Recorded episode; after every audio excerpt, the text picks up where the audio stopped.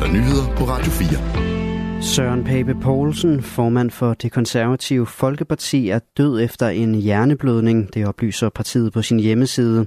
Han blev under partiets hovedbestyrelsesmøde i Vejen i går ramt af en blødning i hjernen og efterfølgende kørt til Odense Universitetshospital, men hans liv stod ikke til at redde, til at redde skriver partiet videre.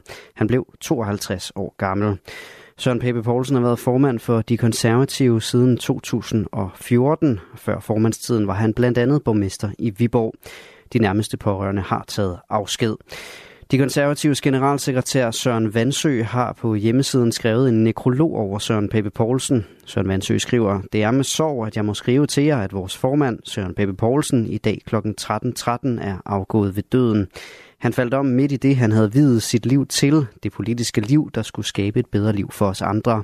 Han var ved at orientere os om ældrepolitik og udenrigspolitiske betragtninger, og det sidste, han oplevede, var et stort bifald fra sine partifælder, skriver partiets generalsekretær. Statsminister Mette Frederiksen vil huske Søren Pape Poulsen som et samvittighedsfuldt, lattermildt og ordentligt menneske, det siger hun i en udtalelse, som statsministeriet netop har offentliggjort i en pressemeddelelse. Da krigen lige var begyndt, skabte vi sammen det nationale kompromis. Det var så meget i Sørens ånd. I dag går mine tanker til Sørens familie, som han havde så kær, og til dels det hele det, hele det konservative folkeparti, siger hun. Som nævnt var Søren Pape øh, tidligere borgmester i Viborg, og dødsfaldet kommer, dødsfaldet kommer som et chok, det fortæller Andreas Søndergaard, der er chefredaktør ved Viborg Stifts Folkeblad.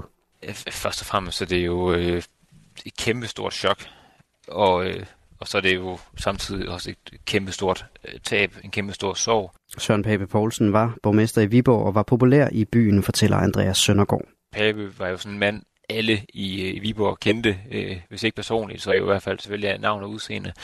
Han var en meget, meget populær borgmester. Det, det afslører hans, øh, hans stemmetal. Og kærligheden til Viborg mærkede man også på den nationale scene, fortæller han. Og han øh, var nysgerrig og engageret i, øh, i hvad der rørte sig i hans, øh, i hans faste base. Han var jo altid tilbage i Viborg. Øh, nød det tydeligvis, og øh, selv sådan en lille ting som, øh, som det, at Viborg blev årets juleby, øh, gjorde ham jo tydeligvis stolt. Han rendte rundt med lokale julesvætter på.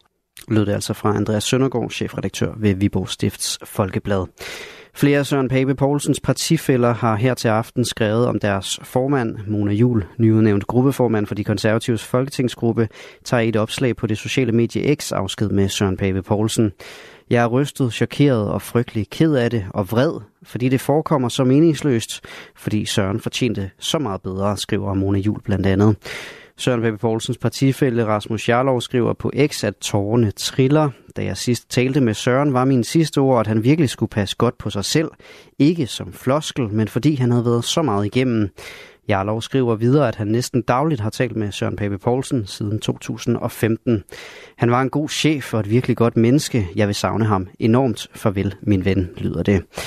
Også politikeren Mette Appelgaard har på Facebook skrevet et opslag om Søren Pape Poulsen. Han var i gang med det, han elskede allermest. Han talte politik med kæmpe engagement og store armbevægelser. Den Søren vi kendte og elskede. Men pludselig gik han i stå. Hun skriver, at Søren Pape Poulsen faldt om kl. 17.26 fredag, altså i går. På det tidspunkt ringede hun 112, viser hendes telefon.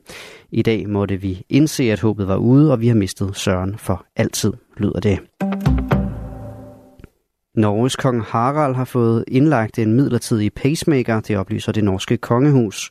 Den 87-årige konge har været indlagt på et hospital i Malaysia, hvor han holdt ferie. Pacemakeren blev implanteret på grund af lav hjertefrekvens, siger kongens livlæge Bjørn Bens. Beslutningen blev taget tidligt i dag, og indgrebet var vellykket. Kongen har det efter omstændighederne godt, men har fortsat brug for hvile.